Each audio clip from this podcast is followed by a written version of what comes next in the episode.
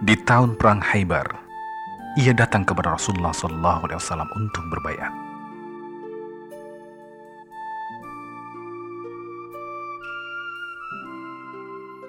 Dan semenjak ia menaruh tangan kanannya di tangan kanan Rasul, maka tangan kanannya itu beroleh penghormatan yang besar, hingga bersumpahlah dia pada dirinya sendiri, tidak akan pernah menggunakannya kecuali untuk perbuatan utama dan mulia.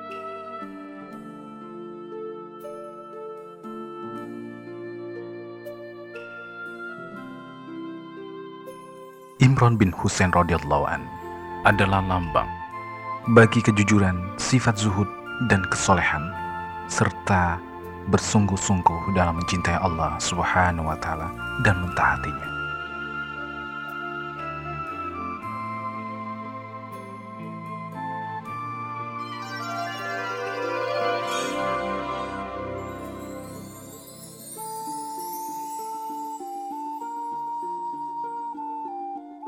Walaupun ia memperoleh taufik dan petunjuk Allah yang tiada terkira, tetapi ia sering kali menangis mencucurkan air matanya.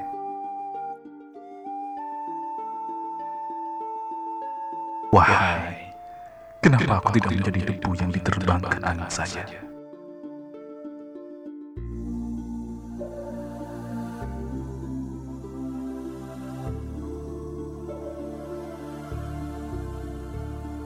Pernah suatu kali, beberapa orang sahabat menanyakan pada Rasulullah SAW.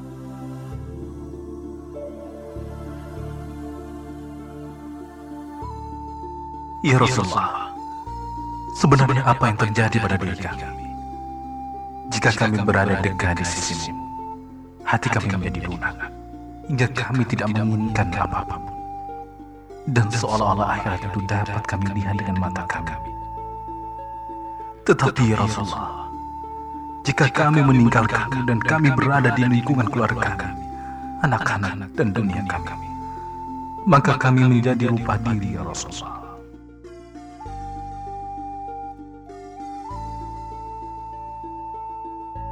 Rasulullah Shallallahu Alaihi Wasallam bersabda,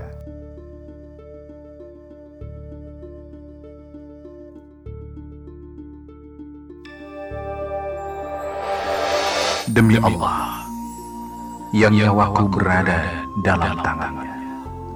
Seandainya kalian selalu berada dalam suasana seperti ini, di samping diriku, tentulah malaikat akan menampakkan dirinya menyalami kalian. Tetapi, ya, yang demikian itu hanya sewaktu-waktu.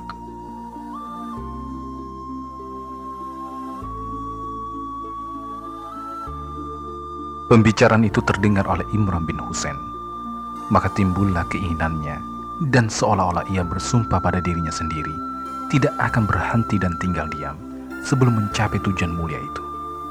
Bahkan walaupun terpaksa menebusnya dengan nyawanya sekalipun. Dan seolah-olah ia tidak puas dengan kehidupan sewaktu-waktu itu. Tetapi ia menginginkan suatu kehidupan yang utuh dan padu. Terus-menerus dan tiada henti-hentinya. Untuk memusatkan perhatian dan berhubungan selalu dengan Allah Subhanahu wa taala.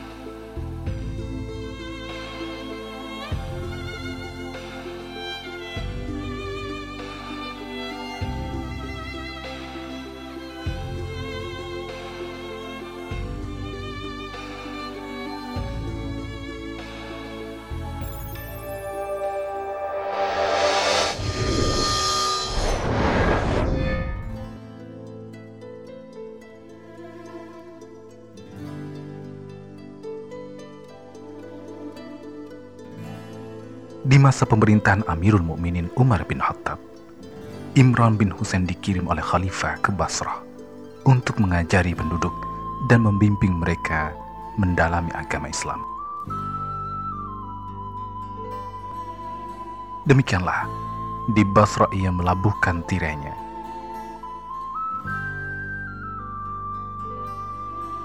Dan ketika penduduk mengetahui siapa yang datang, mereka pun lantas berdatangan mengambil berkah dan meniru keteladanan serta ketakwaannya.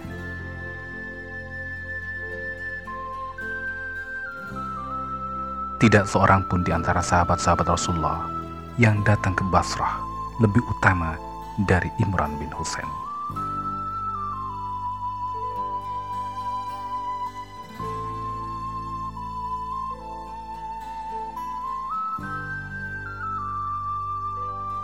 Dalam beribadah dan berhubungan dengan Allah Subhanahu wa taala. Imron tak sudi diganggu oleh suatu apa pun. Ia menghabiskan waktu dan seolah-olah tenggelam dalam ibadah. Hingga seakan-akan ia bukan penduduk bumi yang didiaminya lagi.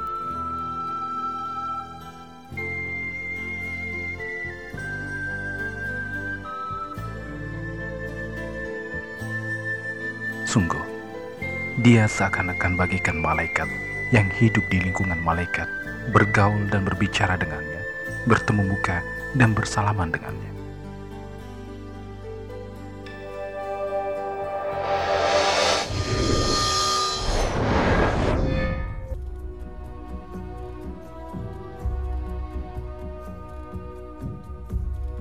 Dan ketika terjadi pertentangan tajam di antara kaum muslimin, antara golongan Ali dan Muawiyah. Tidak saja Imron bersikap tidak memihak, bahkan juga ia meneriakan kepada umat agar tidak campur tangan dalam perang itu dan agar membela serta mempertahankan ajaran Islam dengan sebaik-baiknya. Katanya kepada mereka, Demi Allah, aku lebih suka menjadi penggembala rusa di puncak bukit sana sampai aku meninggal dunia daripada aku harus melepaskan anak panah ke salah satu pihak, biarpun tempat sasaran ataupun meleset. Dan kepada orang-orang Islam yang ditemuinya, dia mengamanahkan. Tetaplah tinggal di masjid. Dan jika ada yang memasuki masjid, tinggallah di rumahmu. Dan jika ada lagi yang masuk hendak merampas harta ataupun nyawamu, maka bunuhlah dia.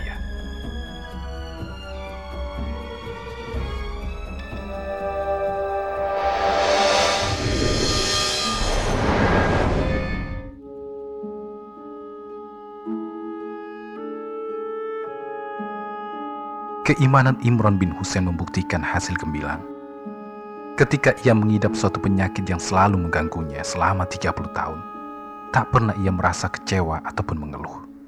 Bahkan tak henti-hentinya ia beribadah kepada Allah, baik di waktu berdiri, duduk, ataupun berbaring.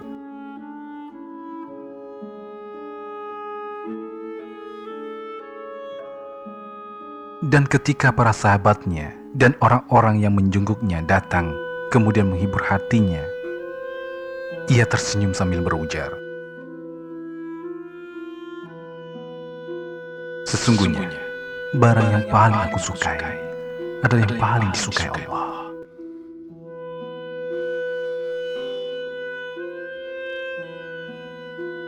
Dan sewaktu ia hendak meninggal, dia mewasiatkan kepada kaum kerabat dan para sahabatnya. Jika kalian telah kembali dari pemakamanku, maka sembelihlah hewan dan adakanlah jamuan.